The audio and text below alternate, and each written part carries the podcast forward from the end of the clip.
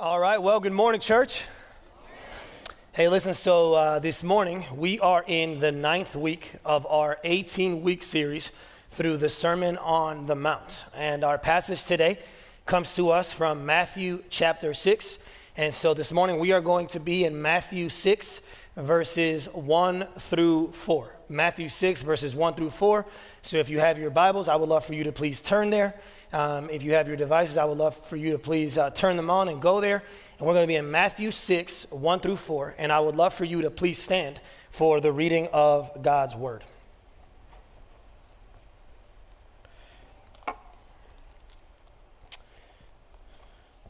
Here's what it says in Matthew 6, 1 through 4.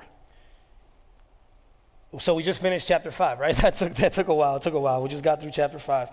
And uh, here's what uh, chapter 6 says Beware of practicing your righteousness before other people in order to be seen by them, for then you will have no reward. Everyone say reward from your Father who is in heaven. Thus, when you give to the needy, sound no trumpet before you, as the hypocrites do in the synagogue and in the streets, that they may be praised. Everyone say praised by others.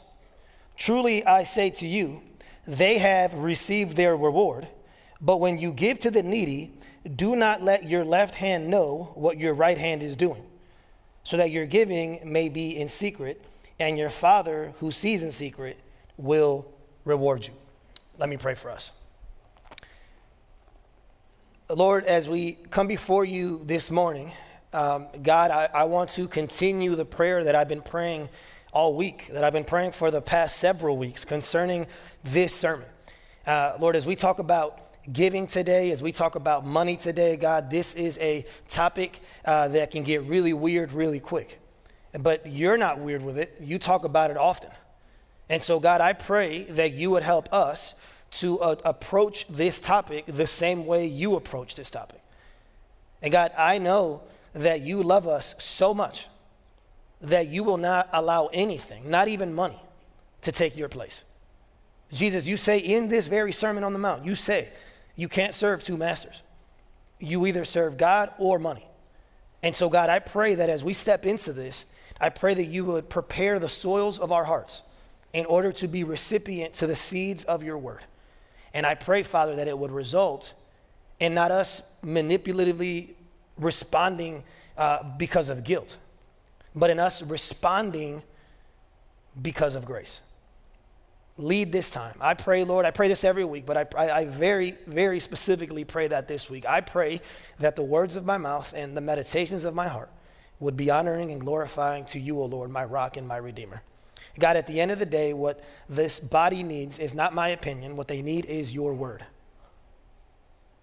Lord, the grass withers and the flower fades but your word endures forever. We thank you for that reality. Speak in this place, speak through me. We ask it and we beg it. In Jesus' name. And all God's people said, You may be seated. All right, so this morning, uh, what we're going to do is we are going to be looking at Matthew 6, 1 through 4 uh, under four headings. Uh, we're going to begin this morning by looking at the theology of giving. Then we are going to look at the mandate for giving. Then from there, we're going to look at the method of giving. And we are going to conclude by looking at the motive for giving. So, the theology, the mandate, the method, and the motive. But I want to begin this morning by looking at the theology of giving. And here's why. Because in this passage, Jesus is providing for us a theology of giving. That's what he's doing here in this text. But the reality, though, is that this isn't the only time that Jesus talks to us about giving. This isn't the only time that Jesus in his ministry brings up the topic and subject of giving, generosity, and money. As a matter of fact, if you look at the Gospels, Jesus brings up money and giving more than faith and prayer combined. Think about that. So if we were to take everything Jesus says about faith and everything that Jesus says about prayer and put it all together, he brings up money more than that. And so what we see is that in the life and ministry and teaching of Jesus, giving, this subject of giving was a very big and important topic for him to address. And it's not just that, but even if you look at the parables of Jesus, depending on who you talk to, depending on which scholar you look at, Jesus essentially has roughly around 40 parables in the Gospels. And out of those 40, 11 of them have to do with money and giving. And so what we see is that Jesus had no problem whatsoever bringing up the topic at all. See, but it's not just Jesus that brings it up. If you go to the Old Testament again and again and again throughout the Old Testament, we see the topic of money and generosity and giving be brought up. And it's not just the Old Testament, we, Paul brings it up. As a lot of the verses that I'm going to quote from, for you today come from the writings of Paul. But it's not just Paul, James brings it up, and John brings it up. In other words, what we see with these biblical writers is that they understood that in order to fully disciple a body of believers, you have to talk about their idols. And there's nothing that will most rival the place of God in your life than money. And so if you are at a church that never brings up money, right, they actually are not discipling you. They're not helping you become a fully developed, fully formed, fully mature follower of Jesus. Because what we see throughout both the Old and New Testament is that money is brought up, and it is brought up often. Now, the reason why I want to start here with the theology of giving is because you may not know this, but every person in this room has a theology of giving. Whether you've been coming to church for 30 years or whether this is your first ever church experience. You've been at church for 30 minutes. Whether you are watching online for the 40th time or for the first time. Whether you are a fully mature follower of Jesus or someone who doesn't even consider Jesus as Lord. It doesn't matter. Every person within the sound of my voice, every person on planet Earth has a theology of giving. The question is, is that theology biblical or not? So it's not a matter of if you have a theology, is is the theology you have biblical? See, because here's what I would argue. I would argue that at best, we all have, some of us, not all, but some of us have a partially biblical theology of giving, of, of giving. And at worst, some of us have a totally unbiblical theology. And I can tell you how you know. Here's how you know if your theology is biblical or not. If someone were to ask you, what does the Bible say about money? If you could only think about one or two verses, then you have a partial theology of giving. A very narrow theology of giving. Many people only know one verse. They know the Malachi 3 1. Hey, you give and God's going to give you back. That's all they know. Right?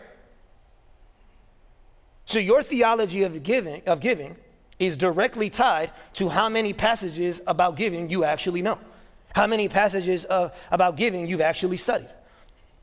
So either it's partial at best or totally unbiblical at worst. And so the reason why what I want to do this morning is I want to zoom out uh, before we zoom in is because I want to make sure that we are all working off the same the theology of giving that the Bible gives us. And it's not that we're going to cover everything Scripture says, but I want to zoom out enough so that we all can have some guardrails when it comes to this topic.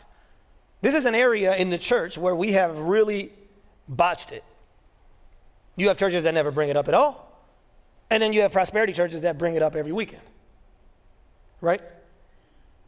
So that's why I, I want to zoom out because my goal this morning is to give you a theology of giving. Because here's the thing if all I did was look at this passage, what Jesus is saying here in this text is such a small sliver of what he says about giving that if the rest of your theology is bad, me adding one kernel of truth isn't going to fix the rest of your bad theology. You get what I'm saying? So that's why we got to zoom out this morning before we zoom back in. Here's a reality. Depending on what your church background is, depending on how cynical you are, whenever you're at a church and the topic of money comes up, you think one or two things. You either think this church is struggling with poverty, like, man, the budget must be tight. And that's why they're bringing this up. Or, if you're real cynical, you think, no, it's not that struggling with poverty, is this, this is a prosperity church. Oh, this is one of those churches. Right?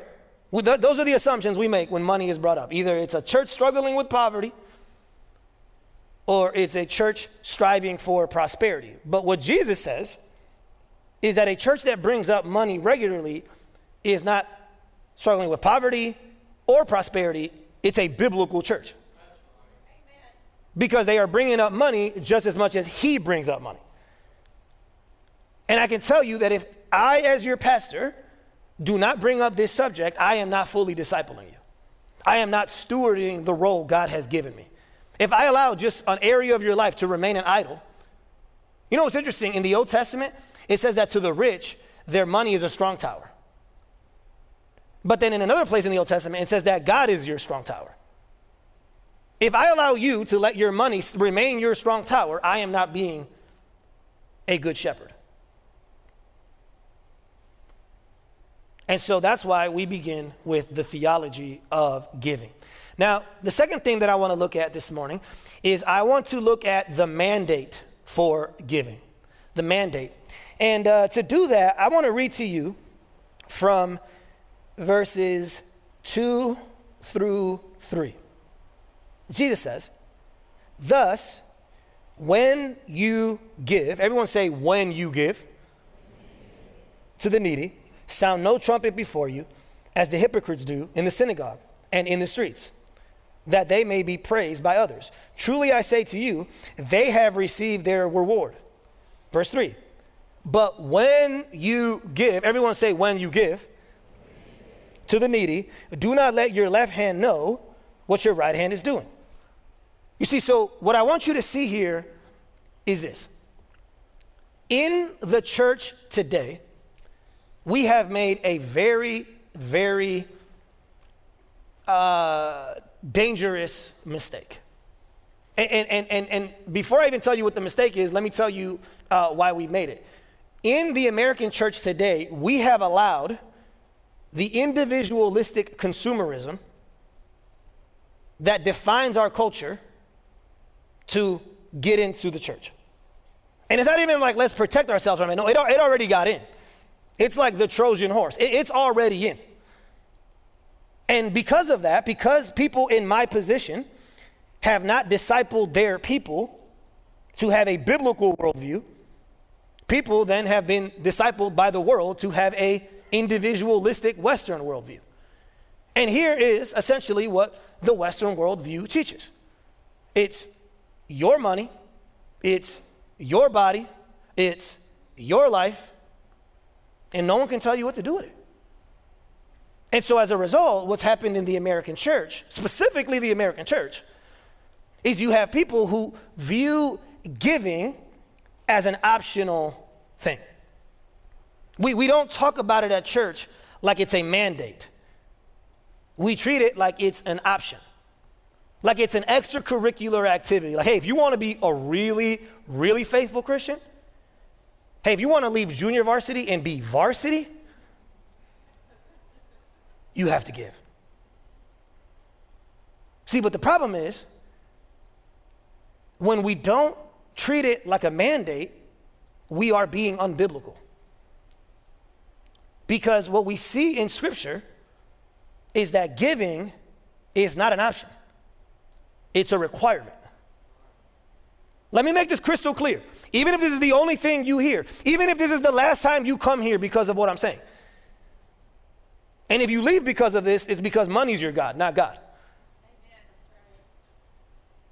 It is not optional, it is a requirement, it is a command, it is a mandate.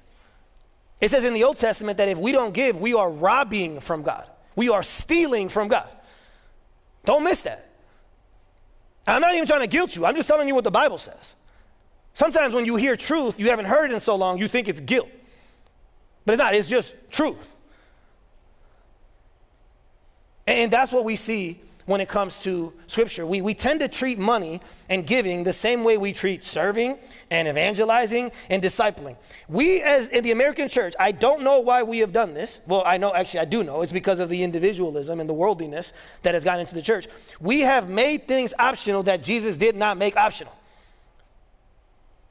Discipleship is not an option, serving is not an option, giving is not an option, evangelizing is not an option. But we have made these things extracurricular activities.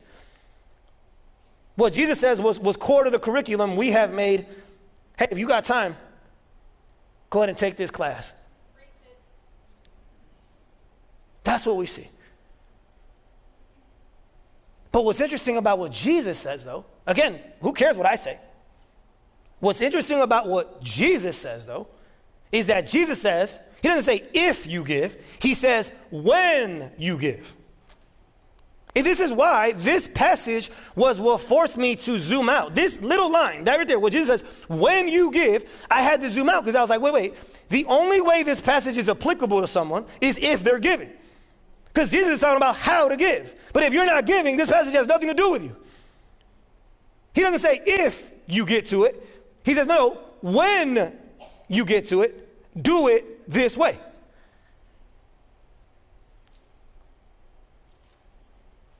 In Scripture, giving is a mandate. So much so that Jesus doesn't say if, he says when.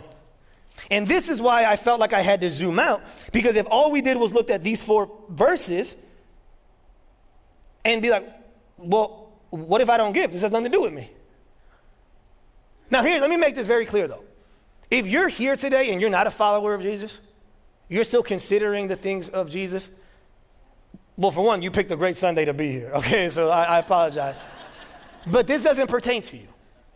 If you're, if you're still considering Jesus and Christianity, this is not about you. I don't want your money. This is not about that. I'm talking to the people here who say, I am a follower of Jesus.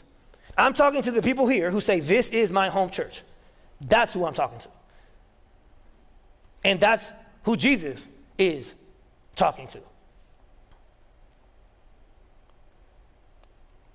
And here's the thing I would argue, personally, I would argue, that in order for us to really understand this, this mandate, in order for us to truly understand how we got here as a church, and when I say church, I don't just mean the Little C Church, High Point, I mean the, the Western Church, like how, how we have gotten here.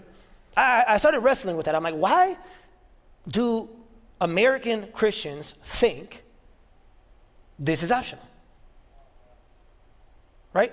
So I started doing some research, and, and here, here, here's what I, what I came across. There, there's a couple things I want to share with you here. First one is a study that was done not too long ago, actually, um, about evangelical Christians. And the study is titled The Generosity Factor. And the subtitle of this generosity factor is Evangelicals and Giving. And, and get this this is a direct quote from the findings. This is crazy. Actually, no, it's not that crazy, but it is sad. The median for church giving among evangelicals now. There's a na- nationwide survey. The median for church giving is 0.57%. 0.57%. Not even 1%. 0.57%. And here's the crazy thing you know Christians be lying. So this is with the exaggeration included. oh, yeah, I give. Oh, of course. I give all the time. The median for church giving is 0.57%. He's, this is the quote. Yes, that's just over one half of 1%. then charitable, give, uh, charitable giving, so above and beyond, is 0.1% or one tenth of 1%. Total church, total giving to the church and charity combined shows a median figure of exactly roughly around 1%. And then this is the quote, it's not me. Think about that figure for a moment. Half, because that's what they figured out, half of American evangelicals don't give anything. And then the half that do give less than 1% of their household income. So then, out of curiosity, I told you this a few weeks ago and I'll say it again. I don't know what individuals give at this church, and I never want to know. I don't think that's for me to know. But out of curiosity, after reading this and wrestling with this passage, I asked our team, I said, hey, that's okay, that's the overall church. Can you give me an idea of what our church gives? Right? And them being numbers guys, they went out there and had like 17 different formulas and they're like, well, if you use this formula, it's this number. And if you use that formula, I'm like, all right, that's too complicated. Is it good or is it bad? And they're like, it is really, really bad. And this is why I can't just preach this text and assume that you're giving, because if our numbers are anywhere similar to these numbers, 50, what, 80 to 50% of the room doesn't even relate to this message. It doesn't even apply to you. Forget about giving the wrong way, you're not even giving at all. Listen, I'm not saying this to convict you, I'm saying this to inform you. It, it, would not be right for me as your pastor to not tell you that giving is a requirement, that this is a command. Man, because man, when I'm talking about discipleship, people are like, Amen, brother. Evangelism, Amen, brother. Serving, Amen, brother. You bring money, oh, oh, oh hey. You TD Jakes now, bro? What's going on?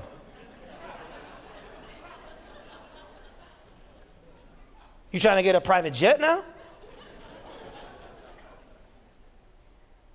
Every time money comes up, people get awkward. That's what we see here.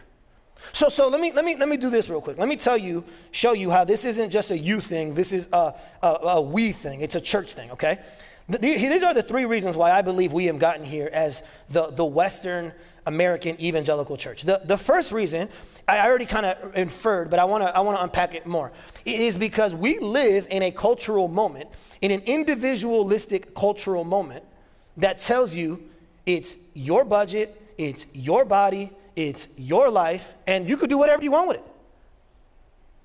Right? It, it, who, who is your church to tell you what to do with your stuff? See, but here's the problem though. Biblically speaking, it isn't your stuff. It, it doesn't belong to you. As a matter of fact, let me, let me show you how this plays out in the Franco household. So I have two little girls, right? A nine year old and a six year old. And one of the fights that happens all the time, they, they share a bedroom. We tried having them be in two separate bedrooms for a while. It was a disaster, so we brought them, we brought them back together. And it's still a disaster, but just not as big of a disaster. And my oldest one in particular, like if her sister even goes on her side of the room, it's like that Full House uh, uh, episode where DJ puts like the tape, you know. D- don't touch that. That's, that's my pillow. Don't, don't, don't lay on my bed. That's my bed. Don't touch that toy. That's my toy. Right? That argument happens at least twice a week at our house. And here's how I fix it. I go up there and I'm like, hey, hey, what's going on? Well, she's touching my pillow. Or she's, she's on my bed. I'm like, oh, whoa, whoa, whoa, whoa, time out, time out. Who, whose bed is it? Oh, oh, oh, it's your bed. You paid for it? Well, no, I didn't pay for it, but you know, I sleep on it. Oh, that's oh, that's your toy. Oh, I didn't get that email. Sorry. When did you send it? Was it was it earlier today? Let me refresh my inbox because I didn't see that. This is your toy. Oh, okay, cool, cool, cool. Yeah, that makes sense. And then they respond the same way every time. Okay, Poppy, yeah, you're right. You're right. Because we say Poppy at our house. Uh, we're Hispanic. Uh, that's how we do it. It's not daddy or father or anything like that. It's Poppy. And, uh, and they go, okay, Poppy, um, all right, guess, yeah. And I'm like, no, no, no, it's not okay. Who, who does it belong to? Well, I guess it belongs to you. I'm like, all right, well, shut up then. You know? That's free parenting advice for you. but that's how it is with God, though, right? And, and we go to God, and God, we say, hey, God, you can't have my money. And God's like, whoa, whoa, time out. That's your money? Oh, okay, cool, cool, cool, cool.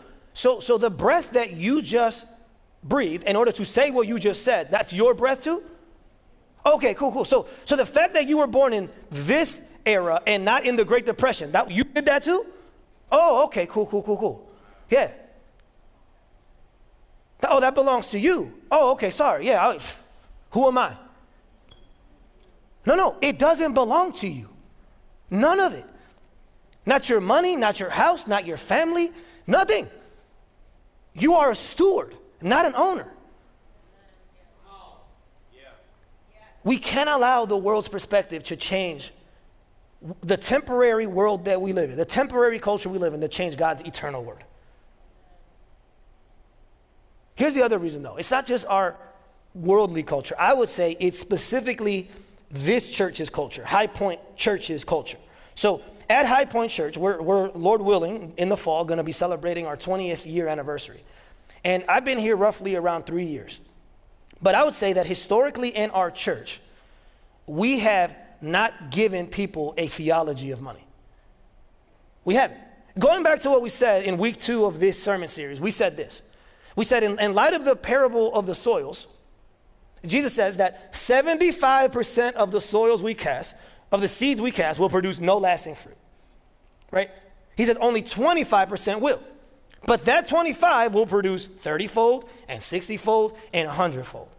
And if you look at how Jesus teaches it, what he is saying is, is you can preach to the 100%, you can pastor the 100%, but you focus, you pour into the 25%. Right? That's what Jesus says in that text. I would say historically as a church, we have been a church that's focused only on the 75%. You bring your unsafe friend here, and we're going to get them saved, and we're going to get them baptized. And we're going to do all the work for you. All you got to do there is sit and clap. But we have switched as a church, and we've become biblical now. And so now, instead of entertaining the 75%, on a Sunday morning, we are equipping the 25% so that they go out and reach the 75%. So that conversions are happening in the hub on a Tuesday, not here on a Sunday. I'm not saying people can't come to Jesus here, but many decisions that are made here on a stage are emotional decisions. They, they don't understand the cost of discipleship, they don't even understand what Christianity means. And so, as a church that has been historically focused on entertaining the 75 instead of equipping the 25, we would never ask for money because, God forbid, we'll offend somebody. We can't. God forbid. And when we ever when we did bring up money, here's how High Point would bring up money. It would always be an occasional thing, like, hey, we're raising money for this thing, or we're raising money for that thing. Or they would try to tell you some inspirational story about how your money did this. And then they would ask you. But you don't see Jesus giving any inspirational stories here. He says, you don't need to be inspired, it's a command. Do it. Whether there's a cute story or not whether there's this big fundraising thing or not, whether it's a project we're raising money for. No, no, it's a requirement, and it's not occasional, it is regular. And so I think we as a church have let you down by how we have dealt with money in the past. And then lastly, and just to show you how I'm culpable in this, I have let you down. Because here's why I, I have learned over the last two years. So I've been a pastor now almost 15 years. And for the first roughly 12 years of my ministry, I thought if I could just preach the gospel compellingly, clearly, passionately, it'll take care of itself. If I can just inform people's heads, right, with good theology, and I can inspire people's hearts with the gospel, everything else will take care of itself. It just will. But then over the past two years, what God has taught me is I have stepped into discipleship, and now I'm discipling five men and have been doing it for over 18 months. And now I'm teaching DNA and seeing how people actually change. It's not enough to give people information for their head, it's not enough to give people inspiration for their heart. Because if it was, the percentages of our giving at our church would be much higher. I got to approach it the way Jesus approaches it, which is he taught people how to do things. He knew the head wasn't enough, the heart wasn't enough. I have to teach your hands. That's why he taught them how to pray. He taught them how to give. He taught them how to serve. He taught them how to minister. Jesus was always teaching their hands because he knew just giving them head knowledge and giving them passion for their heart is not enough. So, over this past journey, that's what God's taught me. Like, I have to do more as your shepherd. And yeah, I'm going to keep preaching the word of God for your head. I'm going to keep preaching the work of God for your heart. But what's been missing in my ministry is that now it's like, no, no, it's not enough just to tell you the truth for your head and give you the gospel for your heart. No, it's now we go from information to inspiration to implementation.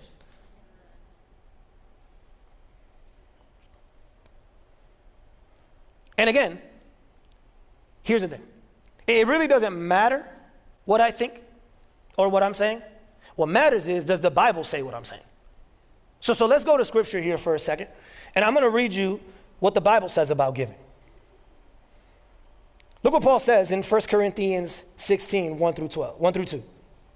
He says, Now concerning the collection for the saints, as I directed the churches of Galatia, so you also are to do. Listen to this. Paul actually gives them how to, a, a plan on how to regularly give. He says this, verse 2 on the first day of every week, each of you is to put something aside and store it up as he may prosper. Don't miss that.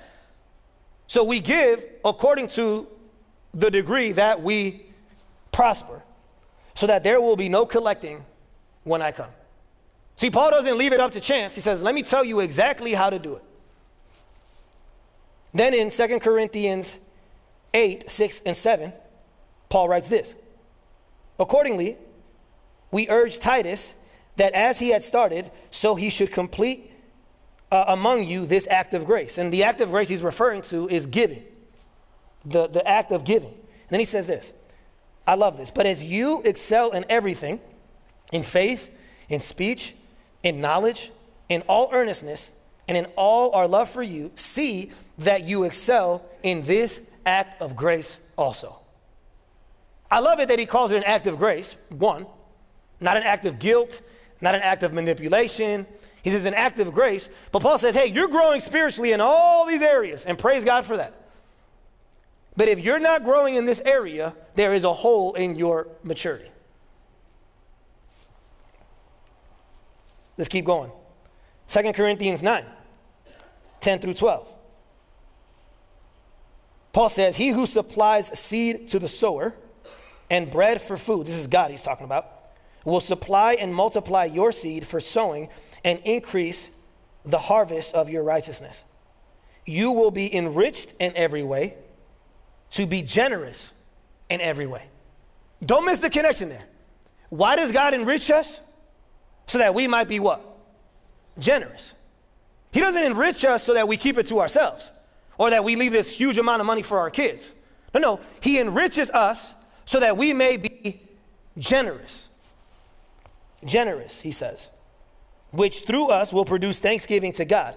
And then he says, For the ministry of this service is not only supplying the needs of the saints, but is also overflowing in many thanksgiving to God. So he's here, he's talking to them about how their giving supports the ministry that him and the apostles are doing. Okay? Let's go to the next one 1 Timothy 6, 17 through 19. As for the rich in this present age, now pause there. If you look at any data if you live in the Western world and get paid minimum wage, you're rich comparatively to the world. So he's talking to all of us here. Okay? He says, As for the rich in this present age, charge them not to be haughty, nor to set their hopes on the uncertainty of riches, but on God, who richly provides us with everything to enjoy. Again, everything comes from God. We've seen that numerous times already. Verse 18 the rich, they are to do good, to be rich in good works, and to be generous and ready to share. Thus stirring up treasure for themselves as a good foundation for the future, so that they may take hold of that which is truly life. I love this. Paul says that that which is truly life is not money, which is what the world teaches, it's the gospel. Then 1 Timothy, here in 1 Timothy 5, Paul is talking to a church who is supporting the ministry of Timothy, okay? And here's what he says about this church, this, this church, which is the church in Ephesus, according to scholars. He says, Let the elders who rule well be considered worthy of double honor especially those who labor in preaching and teaching. For the scripture says, You shall not muzzle an ox when it treads out the grain, and the laborer deserves his wages. So, Paul here in this passage is saying, You should financially support the ministry of your church. And in this last verse, uh, uh, Dr. Paul David Tripp, uh, who's one of my uh, favorite authors, he says this. Let me read the verse and then I'll tell you what he says about it. He says, Let the thief no longer steal, but rather let him labor, doing honest work with his own hands, so that he may have something to share with anyone in need. So get this.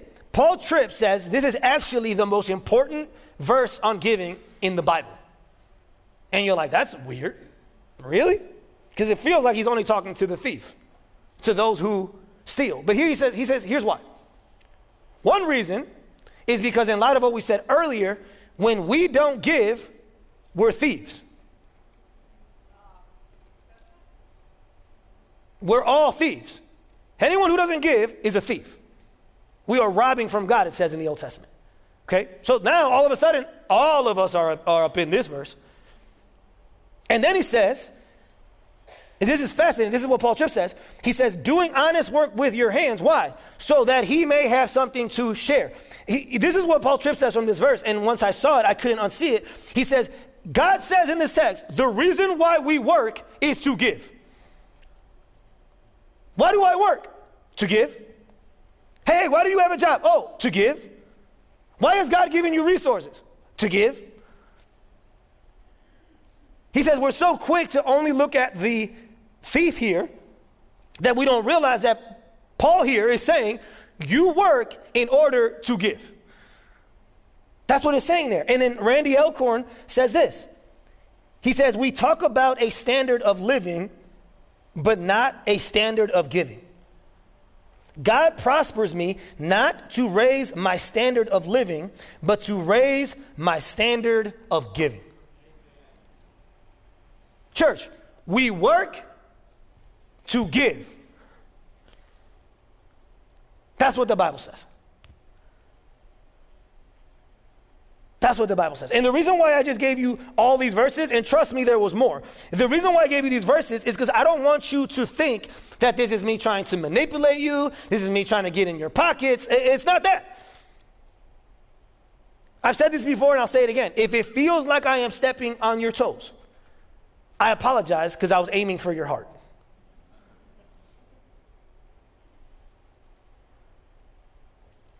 So let me, let me help clean up your prayer list here for a second, okay? Let me, let, me, let me take one of those things off the prayer list. If you have been praying about God, should I give or not, just go ahead and get rid of that one. Just cross it out. Don't even worry about that prayer request. There's a lot of things you should be praying about.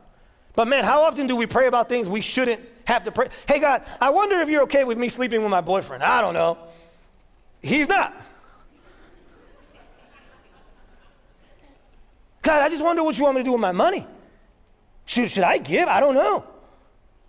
Don't even pray about it anymore. I'm making your prayer life easier.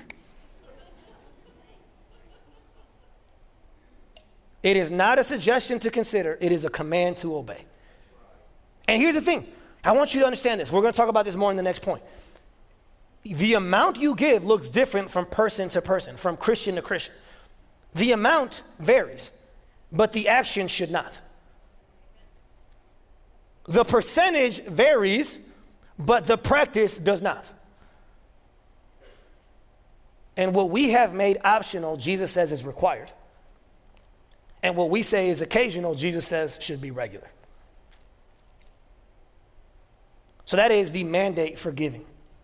Now, the next thing that I want to look at this morning is I want to look at the method, the method of giving. And, and uh, to do that, I'm going to reread to you the text again, specifically uh, what Jesus says here around where the money should go. Here in this passage, Jesus says, Thus, when you give to the what? Needy. And then in verse 3, he says it again, but when you give to the needy. So in this passage, Jesus is talking about a very specific type of giving, a very specific method of giving. But here's the thing in the Bible, specifically the Old Testament, this wasn't the only type of giving that was required from the Israelites. The type of giving that Jesus is referring to here is almsgiving, which was the giving to the poor.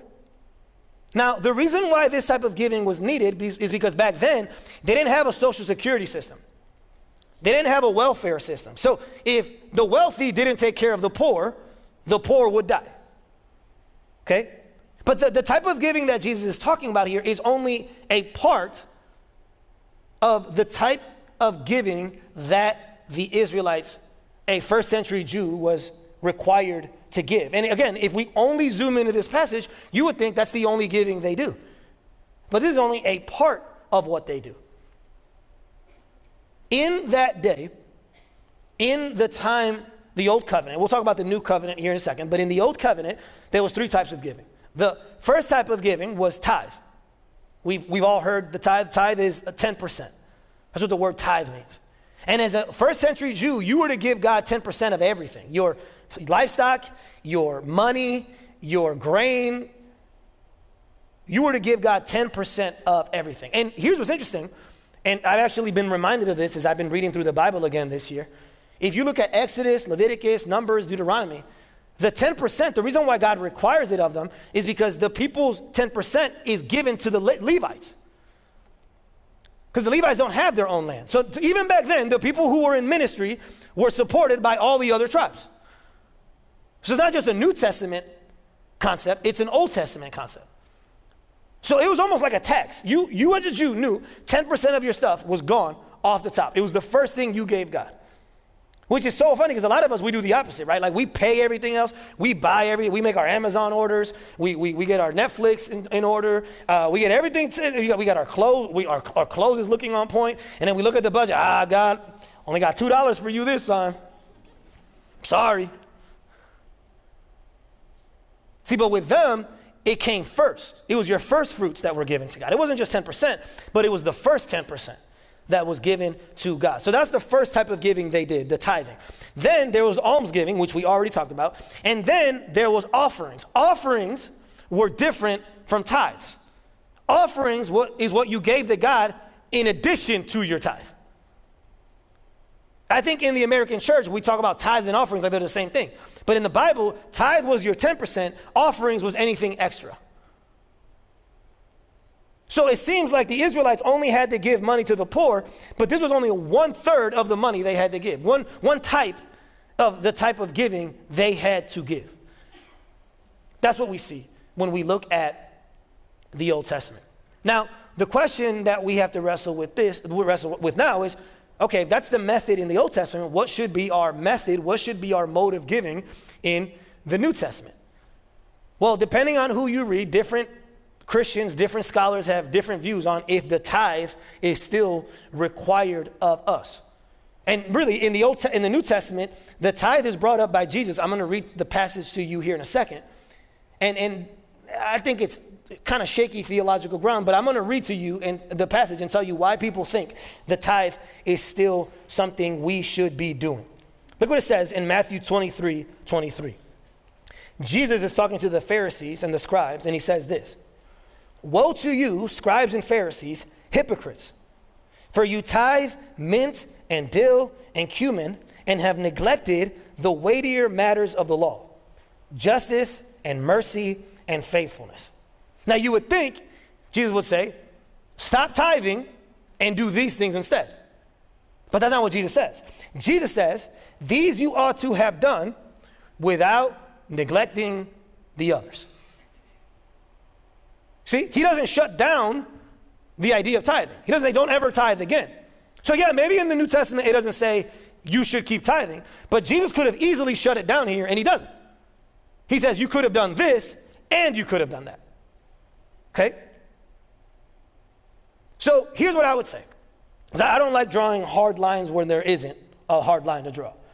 I would say that as this is the way my family approach it, I would say that a 10% for a New Testament believer in many ways is the baseline. It really is. It's, it's, it's, it's baseline. That's how my family have done it. Well, for a long time in my walk with Jesus, I didn't give because no one ever told me to. I didn't know what it meant. But once I figured out what it was, we give that. And then anything else we give to missionaries, anything else we do is in addition to the 10%. And I'm not saying that to toot my own horn. Jesus says not to do that. I'm just giving you an example of how my family has navigated this issue. Okay? But here's what I need you to wrestle with. The reason why we, as you almost think, okay, good, 10% isn't fully required for me. Whew. And now it's a matter of how little can I give instead of how much can I give. See, but here's the problem. The reason why the New Testament, again, it doesn't remove the tithe. I, I think Jesus makes that clear. But let's say you don't want to use that principle. Okay, that's cool. That's between you and God. But here's the thing the reason why the New Testament doesn't have to is because generosity, the expectation of generosity increases in the New Testament because the example of generosity also increases. See, being on the other side of the cross, we have been given the most incredible example of generosity ever given. And so the reason why the expectation goes up is because the example went up. Jesus didn't tithe his blood. And praise God, he didn't. It says that he poured himself out for you and for me. And so the expectation goes up for generosity because the example of generosity goes up. And so here is what I want you to wrestle with. I really do. And, and, and, and at the end of this, uh, well, let me say this and then I'll, and then I'll say what I, I'm going to say. You have to wrestle with God. I want you, as if, again, if you're new here, if this is in your church, if you're not a follower of Jesus, I'm not talking to you. I'm talking to the people here who are followers of Jesus and consider this your church. And even if you leave our church because of this and you go to another church, you have to still pray about this unless you plan never going to church ever again. Okay? I want you to go before the Lord, and here's what I want you to wrestle with. This is, again, from Scripture, not from me. Second Corinthians 9, 7 through 8. Paul says this Each one must give as he has decided in his heart. I can't decide for you. Not reluctantly or under compulsion, which is what most pastors do when it comes to this subject. To make you give reluctantly and under compulsion. For God loves a what?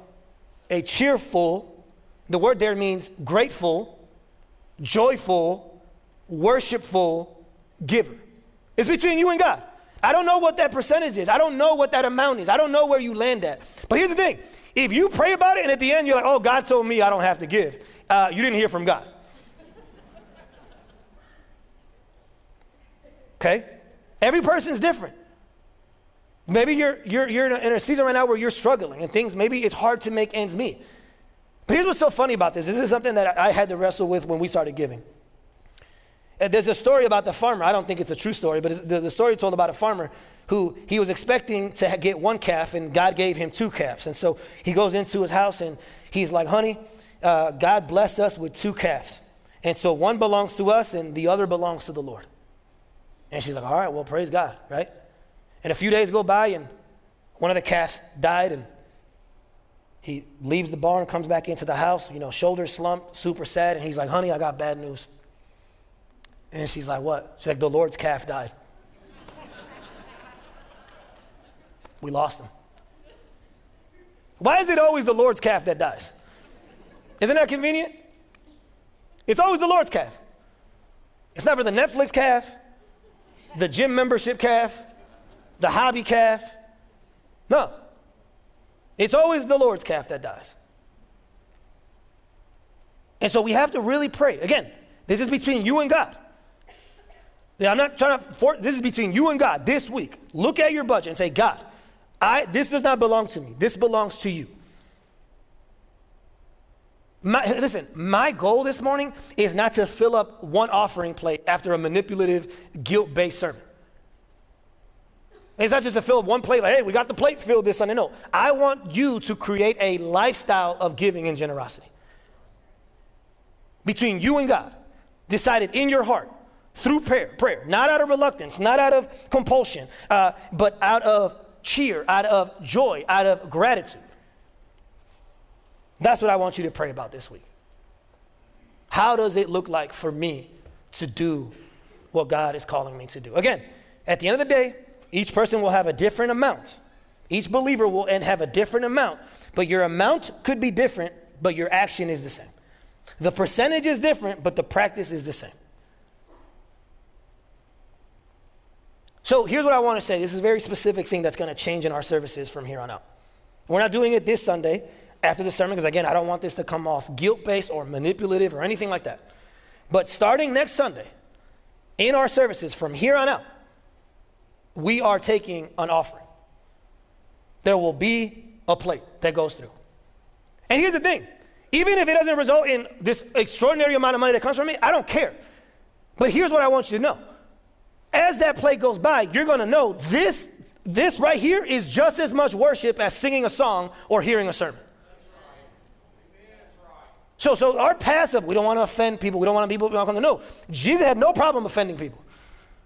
He had no problem telling people the truth. So from now on, that's going to be a part of our worship service, just like everything else. Because it is just as much worship as everything else.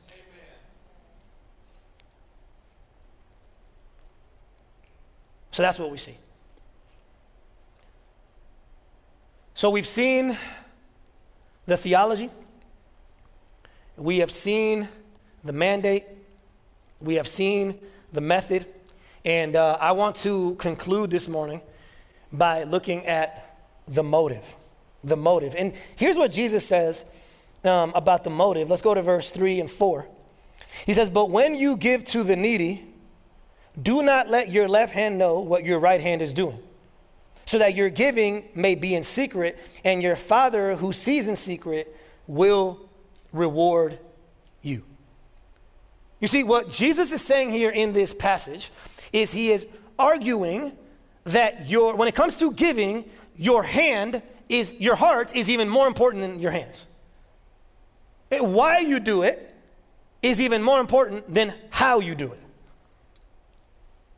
That's what he's getting after. And he says, get this, that when you give for the purpose of getting praised, Whatever praise you receive, that is your reward. Literally, the word there in Greek is that is your wage. You, you worked a certain amount, you got paid for what you did. That's it. And, and I want to encourage you with this quickly. And next week, when we start this discipline, this act of worship of passing the plate, if you're someone who gives online, I don't want you to think, oh man, I got to put something in here because people are going to think I don't give anything. No.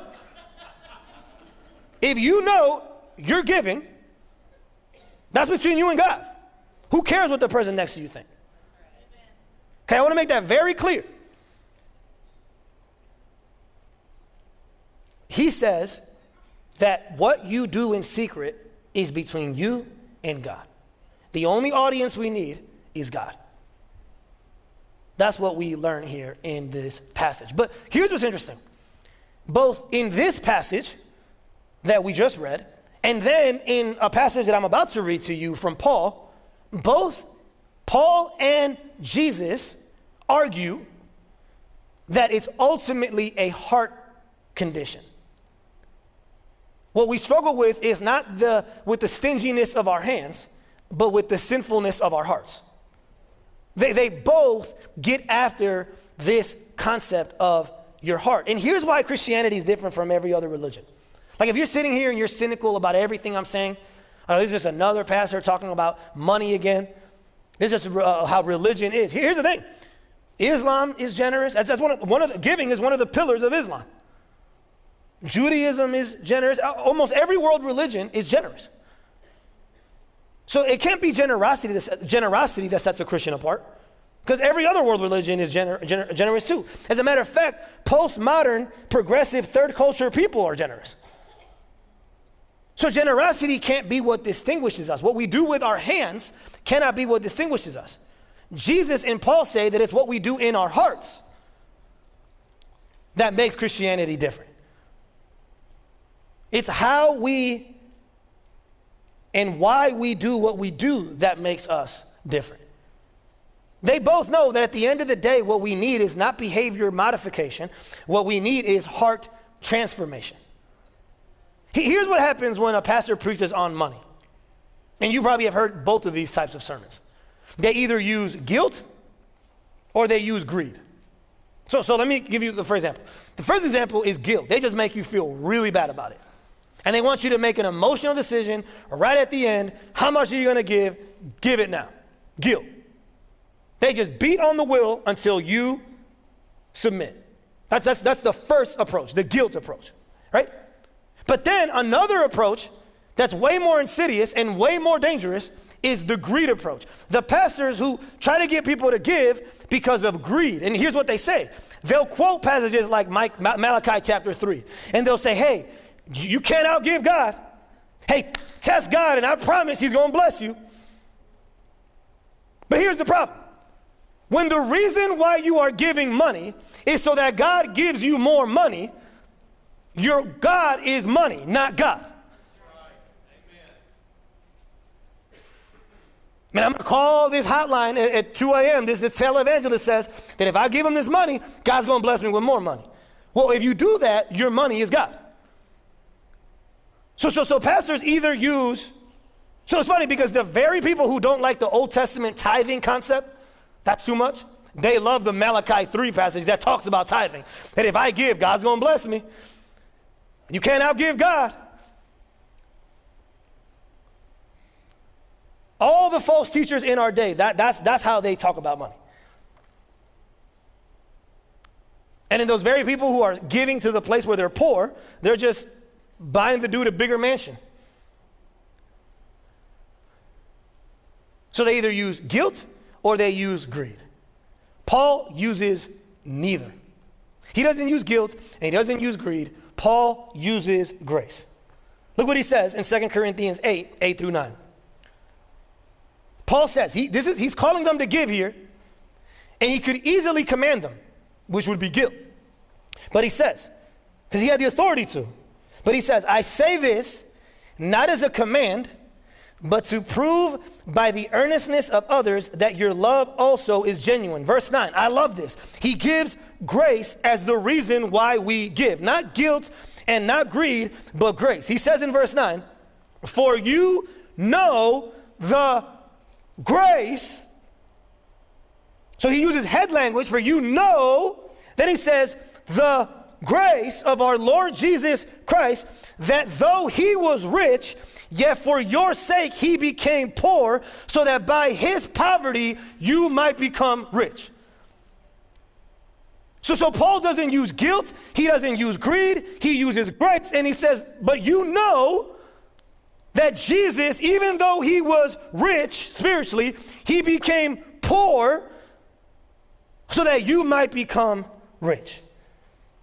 Paul says that it is out of that generosity that Jesus has offered you that you respond with generosity. But the richness, the wealth that he is talking about here in this passage is not financial wealth, it is spiritual wealth. Paul redefines what wealth is, and he says that Jesus became poor so that we might become rich. So I don't care if you have a million dollars in your bank account, I don't care if you have one dollar in your bank account. If you are in Christ, you are a billionaire, the Bible says.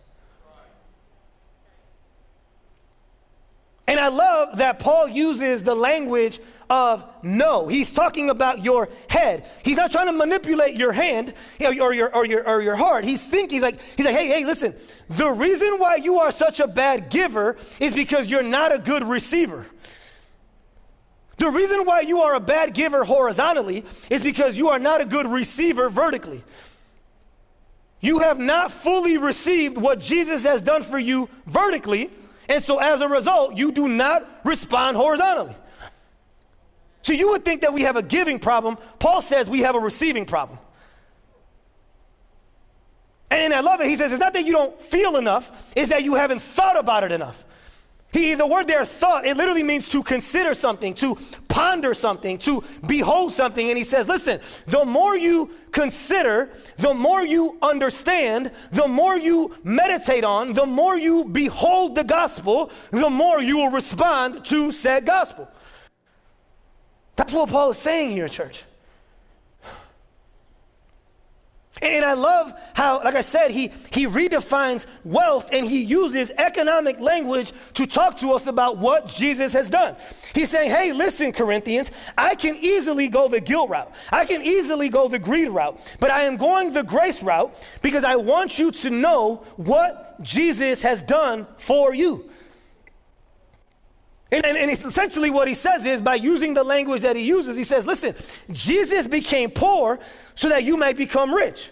He became bankrupt so that you might become a billionaire. He stepped into your poverty so that you might step into his wealth. He became an orphan so that you might become an heir.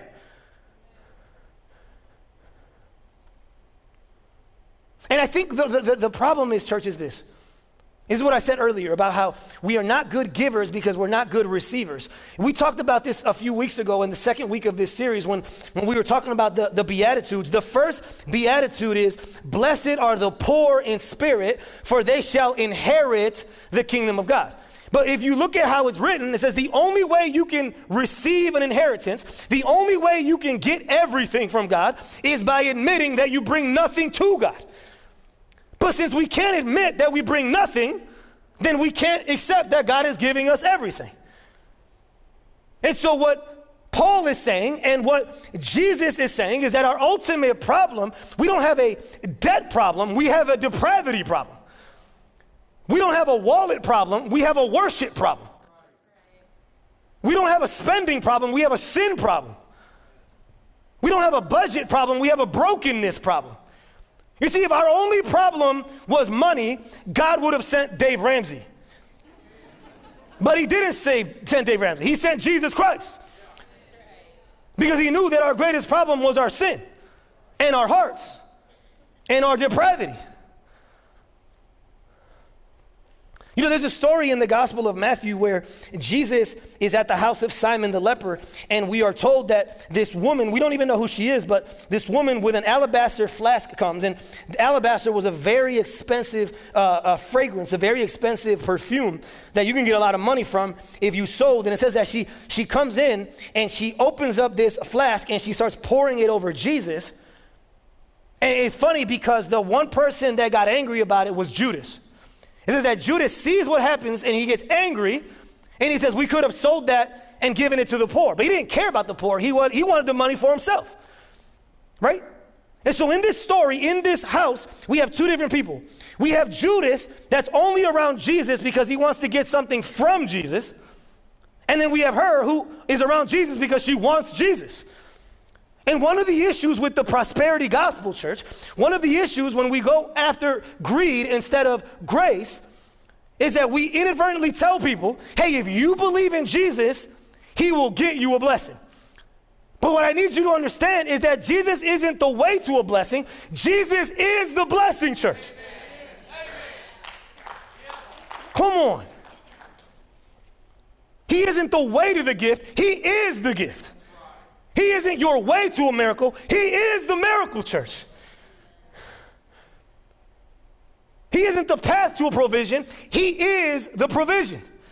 He is. And that's why I get bothered when we tell people, again, going back to Malachi 3, hey, if you test God, man, if you if you give God your money, oh, you got a blessing coming your way.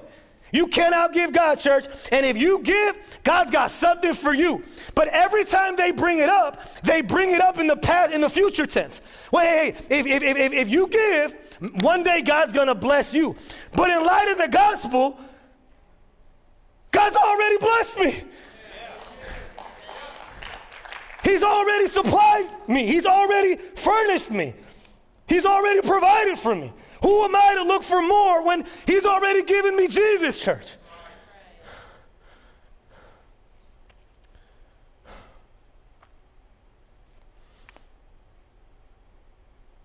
Only grace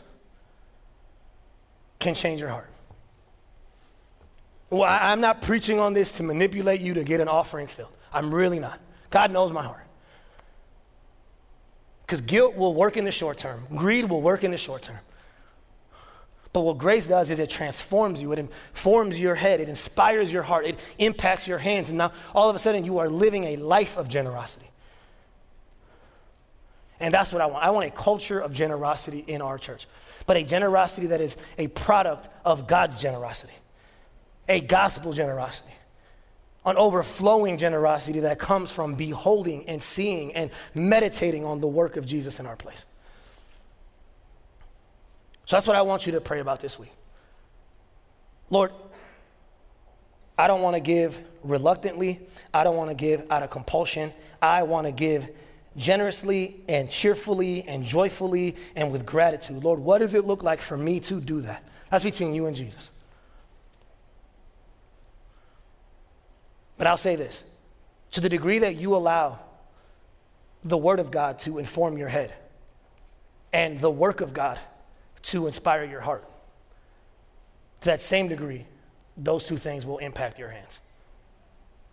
And if it's true that in the gospel Jesus has given us everything vertically, the only response to that is to be willing to give everything we have away horizontally. Amen? Let's pray. Lord, we come before you right now. And Lord, if, uh, here's what I pray. If, if anyone here in this room, Lord, is in any way feeling guilted or condemned, then that's my fault. Because that's not what your word does. That's not even what your word says. I pray that you would keep anything I said today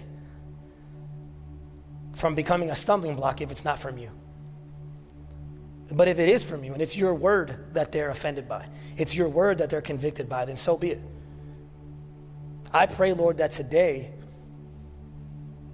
we would behold the gospel, that we would ponder the gospel, that we would reflect on the gospel. And, and, the more we, we do that, Lord, the more we reflect on your vertical generosity, the more we will respond with horizontal generosity. God, I thank you that even in this passage, the Apostle Paul brings up the word grace 10 times in 2 Corinthians 8 and 9. 10 times not guilt one time.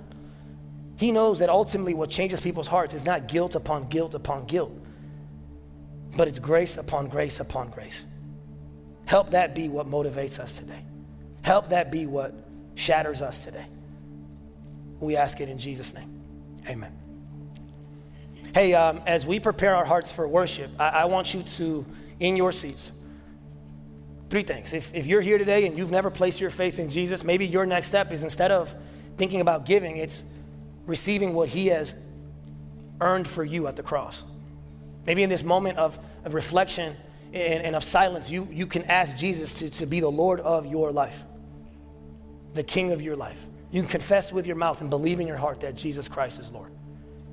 But maybe for you, what you got to pray about, you already know Jesus, you're already in Christ, is to pray about, Lord, how, how can I respond today? What does it look like for me to respond in this message, in this sermon? Like I said, next week we're going to have the offering plates and all that. But if, if today you feel like you want to respond to that, in the seat back in front of you, there's a QR code. You can scan that. It'll take you right to PushPay. You can go to highpointonline.com slash give. And that's between you and God. And the third option is we're going to have people here who would love to pray for you in the front. You want to pray, you want to process this or something else, we would love to pray for you uh, during the worship time. Let's have a moment of silence and reflection now.